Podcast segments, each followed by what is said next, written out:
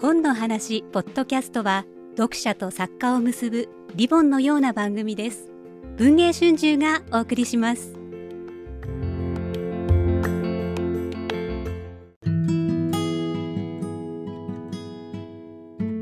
皆さんこんにちは。文藝春秋出版局です、えー今回は門井義信さんをお迎えして最新小説文豪社長になるについてお話を伺いました、えー本作は真珠夫人などの大ベストセラーを生み出した作家であり弊社文藝春秋の創業者でもある菊池寛を主人公とした歴史小説です。著者門井義信さんには本作への思いや執筆の裏話などをたっぷりと語っていただきました。ぜひお聞きください。門井さん本日はよろしくお願いいたします。よろしくお願いします。えー、とこの菊池寛を、えー主人公にした歴史小説なんですけれども、えー、と私あの担当編集者なのであのお聞きになっている方は割り引いて聞いていただきたいと思うんですがまた文藝春秋の社員ですからだいぶ割り引いて聞いていただきたいと思うんですが大変面白くてですねあまりに面白くて連載のあの連作短編集というような形をとっているんですけれども本当に1回目が始まった時から社内の評判もよくですね大変面白く最後の最後まで本当に素晴らしい出来で本当にありがとうございました。ありがとうございました。あの早速ですねあのきあの門井さんのあのいろんな話を聞きたいと皆さん思うかと思いますけれども中には菊池寛のことをあのご存じない方もいらっしゃるかと思いますので簡単にあの菊池寛のプロフィールを、えー、とご紹介したいと思います、えー菊池寛は明治21年1888年香川県高松市に生まれました。本名は菊池博、え京都大学英文科を卒業後時事新報社社会部記者になります。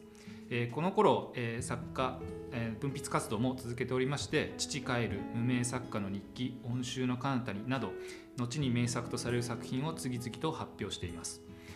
それから大正9年1920年に新聞小説に連載を開始した「真珠夫人」が大ベストセラーとなり一躍流行作家に。それから3年後1923年に雑誌「文藝春秋」を創刊します。その後も、文芸春秋社長の傍ら、えー旺盛な執筆活動を続けて、昭和10年1935年には創生した親友、芥川龍之介直木35を悼み2人の名を冠した文学賞を創設します、昭和22年1947年ですが、戦時中の軍部への協力により公職を追放。その翌年ですね1948年狭心症により59歳で急死するという、まあ、甚だ簡単なあの紹介なんですけれども、えーこの菊池寛を書こうというか書いた執筆の動機から本当にありのままあの話していただければと思います。それはあの、えー文藝春秋からあの依頼されたのでございます。ですね。はい、あのうち100周年なんで菊池寛書いてくださいというあの非常に端的な依頼でございまして、あのまあびっくりしました。ねあのねもちろんねあの文藝春秋はね普段からお世話になってはいますがあの、まあ、100周年で創業者をまあ任せてもらうというのは、まあ、これは大役であると責任があるということで私、まあ、非常にあのびっくりはしたんですがただその100周年ということを除けば、まあ、あの実はもう今だから言うんですけれどもその題材についてはさほどびっくりはしなかったんです。そうですか。あ菊池寛かとあ確かに僕菊池寛の主要作はもうその時点ですでに全部読んでますし、まあ、その菊池寛の周りの編集者であったりとか作家であったりそれこそ芥川龍之介とか直木35えーあるいは、えー、と文藝春秋の編集者あの後にあの大編集者と言われるようになる池島新平ですね菊池寛の後輩といいますか、まあ、社員ですね、えーまあ、そういった人のものはすでに一通り読んでいたのであこれはまあ確かにまあ僕の手の中にある素材だと言っては言い過ぎでございますが 菊池先生に申し訳ないんですが、まあ、でもあのこれを僕が書く書くのかっていうそういう違和感はなかったですね。あのすでにその依頼の前からあの菊池寛のことをまあ資料作読まれていろんな資料を持って。最初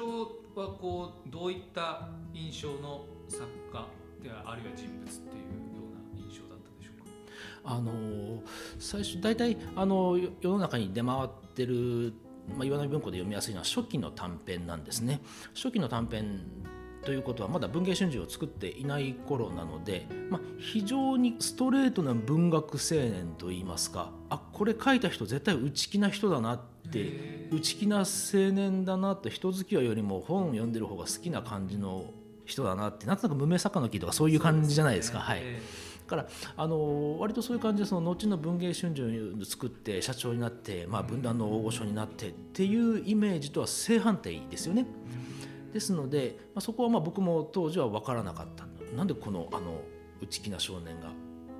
少年というか青年ですね。青年があのこんなあの分断の大御所になるのかと。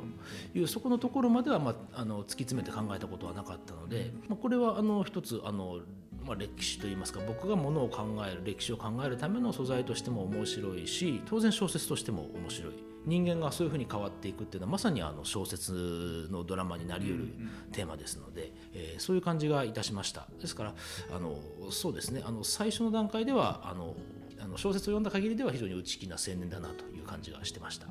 なんかまあその後のこうそれがこう菊池寛のまあ人柄というかあのっていく流れとあと、まあ、その菊池寛のこうキャリアというか、うかなりダブってくるような感じがあると思うんですけど、うんうん、初期の頃はねやっぱり例えば芥川龍之介とか、うん、そういった華々しく活躍してた同世代への、まあ、嫉妬というか、あるいはこう作家というものに対するあるいは文学というものに対するこう強い同型というか、あの執着と言ってもいいと思うんですけどそうですね。そういう思いが非常にありますよね、初期の頃はね。ありますね。もうあの本当に菊池寛って一方でも文学が好きで小説が好きであのまあ、劇作家でもあるの戯曲も書いてますからそういう舞台も舞台のお芝居も好きで本当にそういう意味では純粋な文学青年に近いんですが一方でその高松にいる頃はそのあの成果といいますか実家があんまりお金持ちではないんですねですからあの生活っていうことを無視して物事を考えられなかった。そういう考えられるような余裕がなかった。ですので、えーと、菊池寛の場合は、まあ、最初はその純粋な文学への志だったものが、まあ、ある時期からあの生活と絡まるといいますかむしろ生活と密着してあのそれがまあ一種合わさって、えー、まとまって一つの菊池間のこう追求の対象になるという感じがいたします。そこがあの独特ですね。あの芥川なんかは最後までその文学を追求して、まあ、あの生活のことは少なくともあの表には出さなかった。あの結婚して子供もいるわけですから生活のことは気になるに決まってるんですけれども芥川龍之介なんかも最後まで「いや俺は生活は気にならないよ。俺は文人だから」と、まあ、そういう言いたがる人ですよね。でも、えー、菊池寛はそれ隠さない、うん、文人だって飯食うじゃんと、うん、あのそそこで非常にタイプが分かれるという点でこれは最初は一緒だったのが途中から分かれた感じなんじゃないかなという感じがいたしましたね。まあ、そのこうターニングポイントというかですね、うん、一つこのあの作品の中でもですねあの無名作家の木を、うん、あの依頼されて書くっていうところが、まあ、あの一つこう分断というか、うん、当時の文芸界に認められていく、まあ、大きなあのターニングポイントの一つというか、になっているかなと思うんですけども、でその後、えーと、またその順調にですね順調になのかちょっとわからないですけどあの 新聞連載を始めて、真珠夫人が非常に大当たりするっていうところのあのドラマチックな感じもこの本の中によく書かれてるなと思うんですけども、ここにこういけた菊池感っていうのはさっきおっしゃったようなやっぱりこう生活とかお金とかと不可分な彼のまあ生い立ちであったり性分であったりっていうのが関係してくるっていうようそうですね。あの、まあ、僕があのいろいろ読んであの出した結論はそうなんですね、まあ、そういうふうに書いたんですけれども。つまりこれはあの従来の文学史ですとあの学校で教わるような文学史ですともうあの創作の動機っていうのは非常に高尚なんですよね。あのこれこれこういう意図があってこれこれこういう文学的達成をするためにあれこれこれこういう小説を書いたのだっていうふうにどうしても教科書ではなりがち文学史の教科書になりがち。でも絶対にそんなのはあの全ての作家そんなことばっかり考えてないので、絶対これで当てるにはどうする？これで成功するには世俗的な意味で成功するにはどうするっていうことを絶対考えてたはず。特に菊池寛は考えたはず。なので僕は、えーと、むしろそっちの方を、まあ、多少こう自分の作家としてのあの、まあ、経験といいますか感覚もあの織り交ぜながら菊池寛のいろいろな状況を見るときっとこういうふうに考えたに違いない。これを成功の道筋と見たに違いないというむしろそっちの、えー、方を強めに書きました。そういう意味では僕があの書いたのは、えっと、文学史ではないかもしれない、うん、でも分断史ではあると思います。なるほど、はい、そこの分断のこう人間関係というか、のところが非常にこう胸を打つわけですよね。例えばこの、さっき話をしました名作家の木のところでもやっぱりこうあの自分がまだ分断では全然認知度がないと。でこれどうやったら受けるか。まず受けてから芸術後からついてくるんだっていうようなことをねあの書かれていらっしゃって、うん、でそれでまあ盟友である芥川のこととかそういうこととかも虚色なくというかかなり、うん、あの受賞しっぱなしみたいなそういう文章もありましたけど 非常にあのあ荒いえっと明けすけにと言いますか、うんうん、書かれて。あってでその後それをまた芥川がねその作品をちゃんと認めるっていうようなくだりもあったかと思うんですけども。でさらにその後芥川が自分があの作家として独り立ちする時にあの菊池寛も、えー、大米ですね大阪、えー、大阪毎日新聞ですね、ね、大阪毎日新聞に、はい、あの彼も一緒に誘って、うんうん、あのいわゆるなんて言ったらいいんですか？えっ、ー、となんてえっ、ー、とね客員に近いですかね、うん、はい。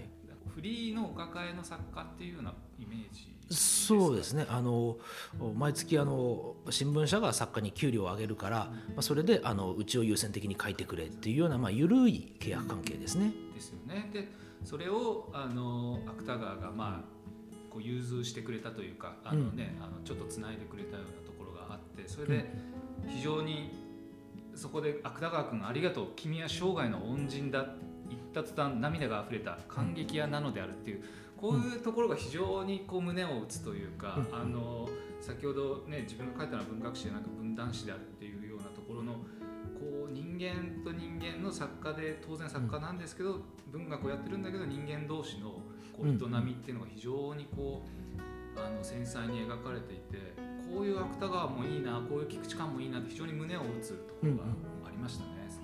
そうですねあの、えーね、あの人間誰でもと言いますかあの例えばあの長い学生時代の友達でその後社会人になっても付き合う10年20年付き合うっていう、まあ、人は、まあ、あの誰でもまあいるとは思うんですけれども例えばじゃあその人と30年付き合ったとしてその30年間って決して同じではない学生の頃の気持ちとはまた違った気持ちで、あの付き合ってそのどんどんどんどん気持ちが変わっていきながらもあの長く続く友達は長く続くと。こういうことなんだろうと思うんですがまさに菊池寛と芥川はそうでしてこれでこの2人がその、まあ、最初結局その大前、えー、と大阪毎日新聞っていうのはあのまあ、強く言うと芥川がまあ紹介してくれた。芥川が菊池寛を引っ張ってくれたでもその後今度は菊池寛がどんどんどんどん大きい存在になっちゃうんですね。もう経済的な面で言ったらもう芥川のはるかに上を行っちゃうことになる。この時に2人の友情がどう変化するか。芥川の方がどう思うかっていうことがあの後半の大きなあのですね。はい、そこもこう胸を打つところがあって、まあ、そこにもあの少しかかってくるんですけどやはりその「真珠夫人」を書いた後にですね、あの文藝春秋を今ちょうど今年が100周年になるんですけども100年前に文藝春秋というものを創刊しまして。であのその創刊の頃のこともですねあの書かれておりまして大変あの私があの感動したと言いますかあのあこういう時代だったんだなというか先ほど分断史っていう話が出ましたけど、あのある一つの風俗史にもなっているなというふうに僕は考えるんですけどそこがですねちょうど文藝春秋がこう創刊されるようなところでですね、えーと、こういうような文章があります。夜は雑誌の時代だったっていう一文があるんですね。はいはい、でこれはまあ何かっていうとあの明治維新以降ですね公教育制度が全国的に機能してあの識字率というか識字人口ですよねが爆発的に増えてでいろんな娯楽として文字を読めるようになったでしかもその頃に石油ランプだったり電灯だったりっていうのが普及してあの日が暮れて飯を食い風呂に入ってもまだ一日は終わりではない、えー家や寮には明かりがある。それを頼りに雑誌が読める、えーその余暇は雑誌がほぼ独占したっていうような。あだからこういうふうに当時いろんな雑誌が創刊されて今でも名前が聞くような雑誌があったっていうのはあこういう時代的な背景があったんだなっていうのはすごい鮮やかに腑に落ちるというか大変そこも興味深いなって言って読んでいましたね。本当にあのそうなんですねもう僕も大正時代、まあ、あの文藝春秋の場合は大正12年ですけれどもこの前後に出版あの出てきた出版社っていうのは多くて、まあ、例えばあの小学館なんかもそうですねあれもあの、まあ、別にあの、まあ、夜に勉強するとは限らないんですけれどもあの小学1年生、まあ、戦前でカタカナで「声雨学1年生」っていう雑誌を出すわけですけれどもこれがやっぱりもう典型的な家庭内で読む雑誌ですよね。うん。これなんかもうあの経済雑誌とは違ってあの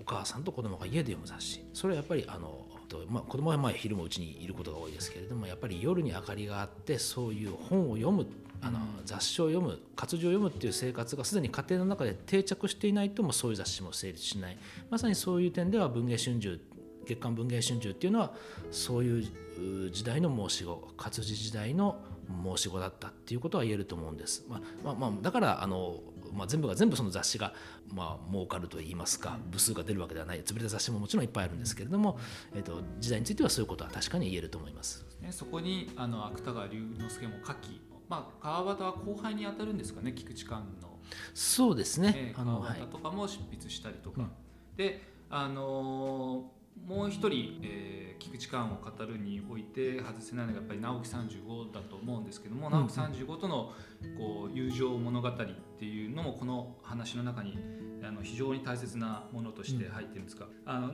直木35はこう文藝春秋まだ直木35になる前と言っていいですかね？にそうですね。はあの分断ゴシップを書いていたってい、いうところとかも非常に面白いですよね。そうですね。これは初期の文藝春秋っていうのはもうあの今我々が想像するよりもはるかに薄い雑誌薄いというのはあの物理的に薄い雑誌でございましてページ数が少ない。えそしてあの、まあ、そんなにね菊池寛のポケットマネーでやってるからそんなにまあ取材もできないし、えー今お金も払わない、まあ、同人がワイワイあの趣味で半分趣味で作ってるような雑誌だったんですけれどもそこで、えー分断ゴシップ、えーまあ、今で言ったらもうスキャンダルに近い感じなんですけれども、えー当時のあの人気が出ている有名な他の作家があの、まあ、こんなことしてますよと私生活では実はこんな俗物ですよとこんなふうにあの小説以外のことで稼いでますよとかいうことをどんどんどんどんまあ暴露して暴露したらそれがまあまたあの読者に気に入られてしまうというあのこれはおそらく菊池寛も想像しなかったと思うんですけど想像しなかった方に文藝春秋は言ってしまうわけですね。まあ、これはもう私ここの下りを書いていても文春法という言葉を 使いたくて仕方がない。この頃まだなかった あの歴史小説なので私はあのこう控えましたがあのもう使いたくてしょうがないもう大正12年から大正からありましたと言いたくてしょうがないっていうようなもう本当にあの、えー、とそれはそれでまあ文藝春秋の一本の柱がちゃんとこの時代にあったんですね。あのそれはもうあの、まあ、今読んでもそう読んで嫌になるものではないんですけれども、あのまあ、本人は嫌だったでしょうねやっぱりね。あの 書かれた方は。あの怒ってた人もやっぱり当時の資料を読むといるわけですから、まあ、予想予想外にそっちの方へ行っちゃって、えー、と菊池寛はもうちょっと文芸に寄せた方を考えてたんだと思うんですけけれどもここで、まあ、菊池寛も一つ葛藤がある。一方で芥川龍之介のもう当時も文純文学の大御所ですよもうの原稿を関東にいいておいてで関東にそのまあ無名の頃の直木さんとかそういうゴシップでまあ言ってみればまああの喧嘩売ってると要さんに対してこれをあのどう雑誌としてまあまとめていくのか、えーあるいはそのそういう人々をまとめていくのかっていうのがまあ菊池寛のまあ一つのこう雑誌経営の一番最初に直面した問題だろうと思うんですね。まあ、これも菊池寛も最初ですから必ずしもうまくいったとは言えないと思うんですけれどもあのすんなりとは言えないと思うんですけれどもこういう人がやっぱりあの一つの雑誌の中にいるっていうのは、まあ、我々から見ると面白いっていうことですね。大変なんか一社員としてですけど本当に面白いなと思ってですね、でまたこうその菊池寛がこうそれは例えば雑誌の編集長としてあるいは社長としてどどこまでこうコントロールしようとしたかっていうのはちょっとね定かではないところもあると思うんですけど、それがこうその後総合雑誌っていう形をとって、文芸以外のこともたくさんいけるようになりました、それも一つの大きな転換点そうですね。これはあの雑誌の氏名雑誌の名前も変わってないし基本的にあの体裁もあの活字の組み方とかも変わってないのでパッと見ると分かりづらいんですけれどもだんだんだんだんそのおっしゃる通りその文芸以外のものも取り上げていってであの今、まあ、今日の月刊文藝春秋に近いあの記事の在り方になってくるんですね。まあ、当時はあの、まあ、それをするっていうのが、まあ、一つのこうなんていうかな国家に認められたっていうことでもあるあのやっぱ国家が認めないとあのそういう論説文って出せないんですね当時は、まあ、検閲も受けなきゃいけないですし。なので、まあ、それが一つの、まあ、ステータスになると、まあ、今よりも非常に強い意味でステータスになるということもあったと思いますし、まあ、菊池寛自身ももともと時事新報の記者だったですね。新聞記者だったんですね。でそれ新聞記者と社会部にいたんですねあの人は。僕はあの有能な記者ではなかったっていうふうにあの後で回想して言ってますけれども、まあ、これは謙遜じゃなくて多分そうだと思います。やっぱり文芸の人ですからそうではなかったと思うんですがやっぱりそれで社会部にいていろんなことを勉強すると世の中のことを勉強するとこれはやっぱり文芸だけじゃちょっと物足りなくなってくるのかなっていう感じがいたしましたね。でこうそうやって文芸春秋が大きくなっていったりあ、まあ、その雑誌としての文芸春秋も大きくなっていったりあるいはえーと、オール読み物という、ね、読み物雑誌が新しくできたりっていう中で、うん、あの変わらずというか、まあ、芥川との関係はありで直木35はその後紆余曲折を経て人気作家になりというふうに、うん、あのそういう関係性は変わりつつ関係は続いていくっていう感じがあると思うんですけど、うん、その2人がまああのこれネタバレにならないと思うのでお話ししますけれども、早くにね亡くなってしまう、う。ん、2人ともあの亡くなってしまうっていうことがあの、まあ、彼の人生にとってもそうですしこの物語にとっても非常に重要な、えー、側面をあの持ってるなと思うんですけれどもあのここのことについてちょっとなんかいろいろお伺いしたいなと思うのでどういうふうにこう2人が先に亡くなってしまって早く見送盟友と言っていい2人を見送るっていう時の菊池寛のこう気持ちというかどういったものだったのかなっていうそれぞれちょっとお聞きしたいなと思いますうんあの順番でいくとあの最初に芥川が亡くなってで、えーと、その何年か後に、えーと昭えー、昭和9年だったと思います昭和9年に、えーと、直木35が亡くなってその翌年に芥川賞直木賞制定という順番なんですけれどもこれはちょっとやや図式的な言い方をしますとこの芥川と直木っていうのは正反対の関係なんですね。うん、つまり芥川と菊池寛だったら芥川の方が恩人なんです。つまり芥川は菊池寛はそれこそさっきの大米大阪毎日に引っ張り上げてくれたしいろいろ無名の頃に励ましてくれた。芥川の方が先に出世してますから作家としては。であのいわば自分を作家にしてくれた恩人の一人なんですね菊池寛にとっては。でも菊池寛と今度直木35の関係になりますと菊池寛の方が直木35を引っ張り上げたという側面があるわけですね。あのまあ、別にあのえ菊池寛がその小説指導したわけではもちろんないにしても非常に無名の頃の直木35に、まあ、しかもあの人ちょっと生活がちょっと破綻してるんで借金だらけだったんですね直木35って。そういう人にとにかくその文芸春秋という舞台を与えて、えー、文壇ゴシップでも何でも書くという仕事を与えた雑誌の仕事を与えた。これはあの直木にとっては非常に大きいことだろうと。他に仕事ないわけですから直木は。なのでこの2人の関係性においては菊池寛の方が恩人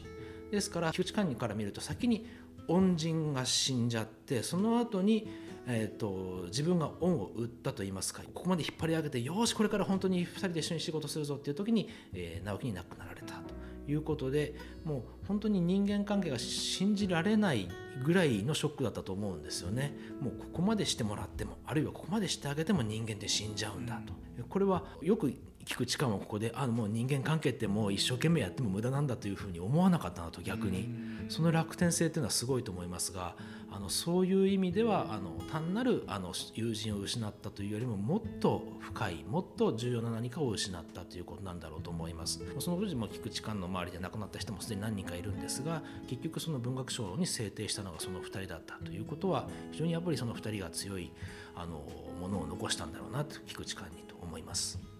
でねまたそれのその賞をあのでもそこの文芸春秋を創刊したということもそもそもは若手の作家に、あの各舞台を与えて、まあ、そこで成功しようが失敗しようがその彼らの実力であり運でありっていうことの中であの文藝春秋を創刊したっていう側面があるというふうにこの本の中にも書かれてますけど、その2人を名を冠した芥川賞と直木賞という賞についてもやっぱり新人作家の登竜門というか、これでしばらく生活してくれよっていうことのエールとして使うっていうとこはやっぱりそこはこう一貫してる彼のなんていうんですかねあのパトロン気質というか投資家気質というか、みたいなところはやっぱ一貫してるんですねそういうところ。ね本当にあの世話好きなんですね。かつての、ね、内気な文学青年がこういう世話好きになるんですね。芥川賞直木賞というのはあのもうおそらく日本で初めて現れたそういう文学賞だと思う、まあ、それまであの検証小説みたいなのがあ,、あったんですけどもこれであの新人さんにいい小説書いたらあの検証あげますよとお金あげますよっていうのはあったんですけれども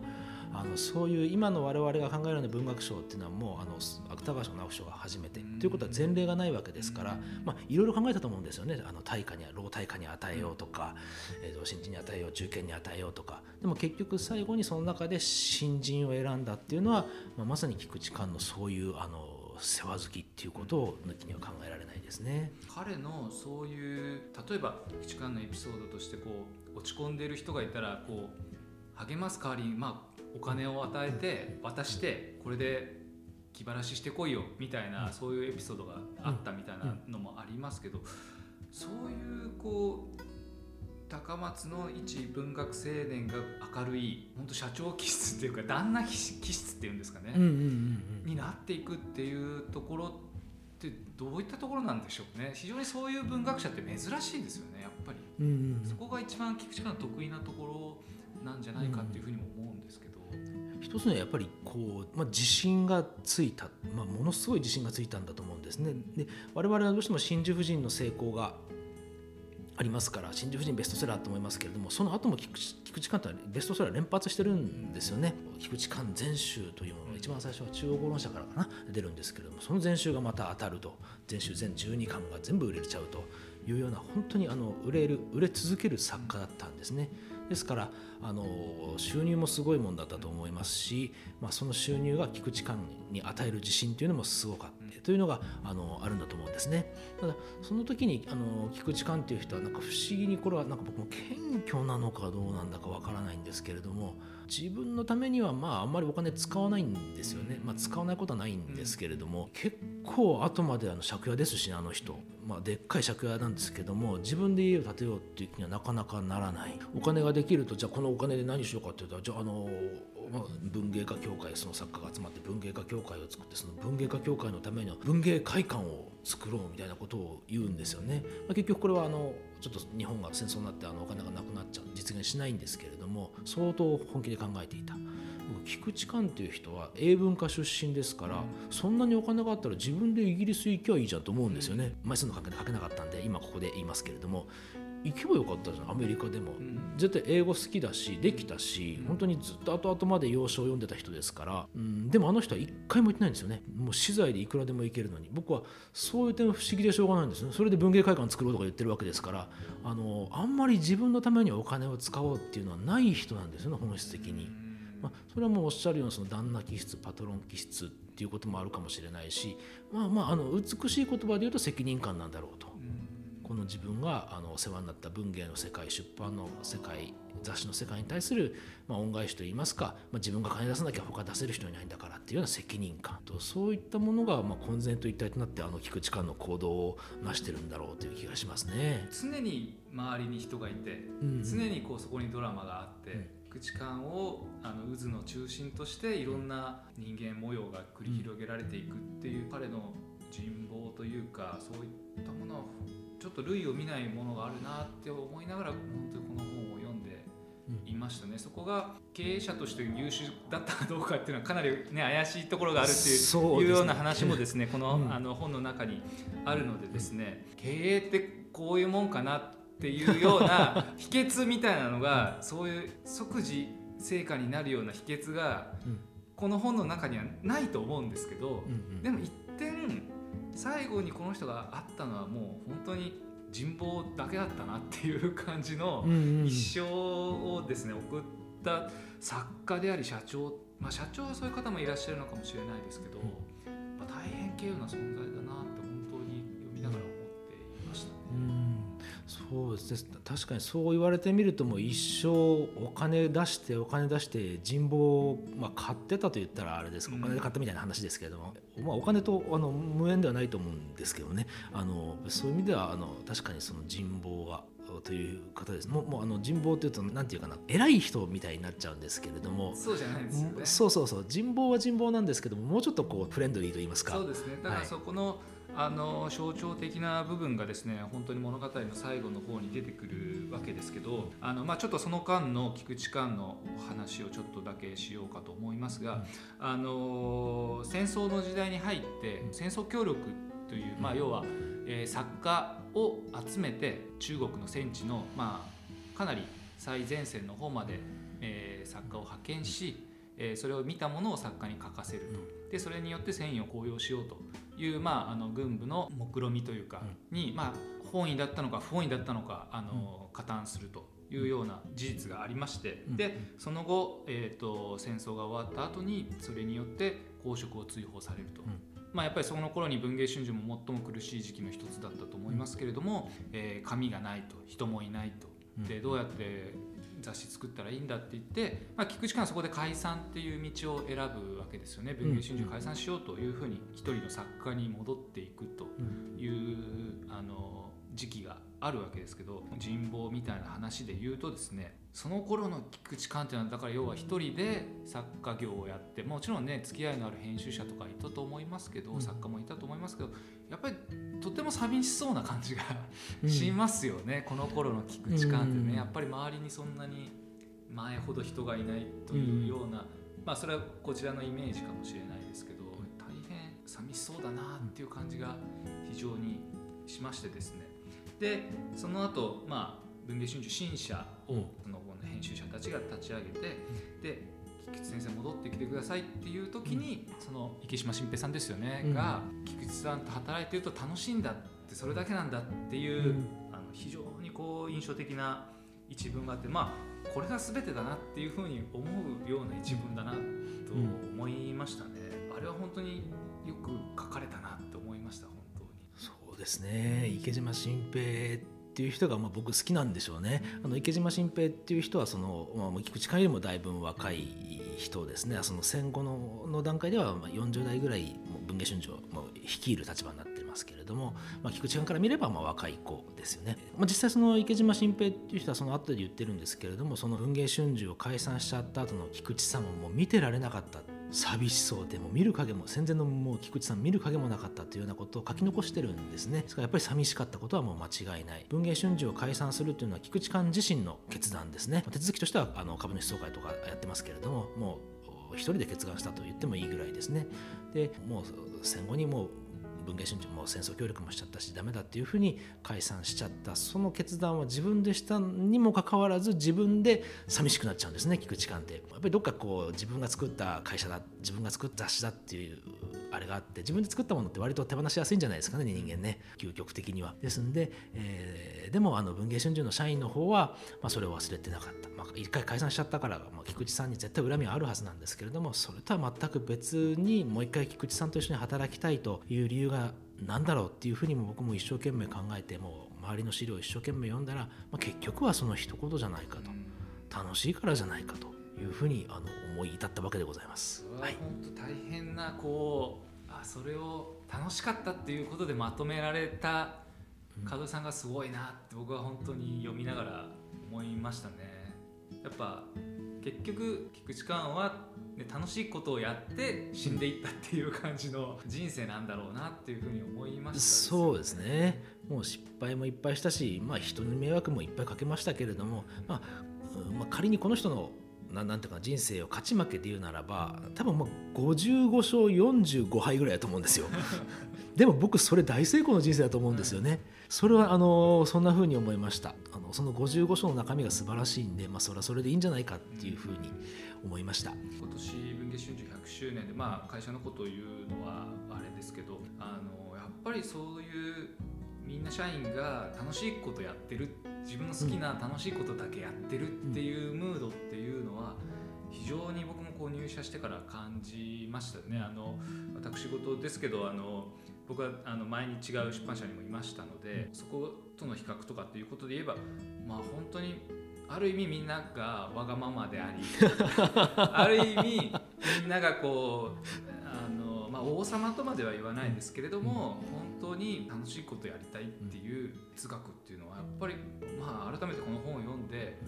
それは菊池寛のイイズムと言っていいものなんじゃないかなっていうふうに非常にあの考えさせられましたね。うん。ですねあの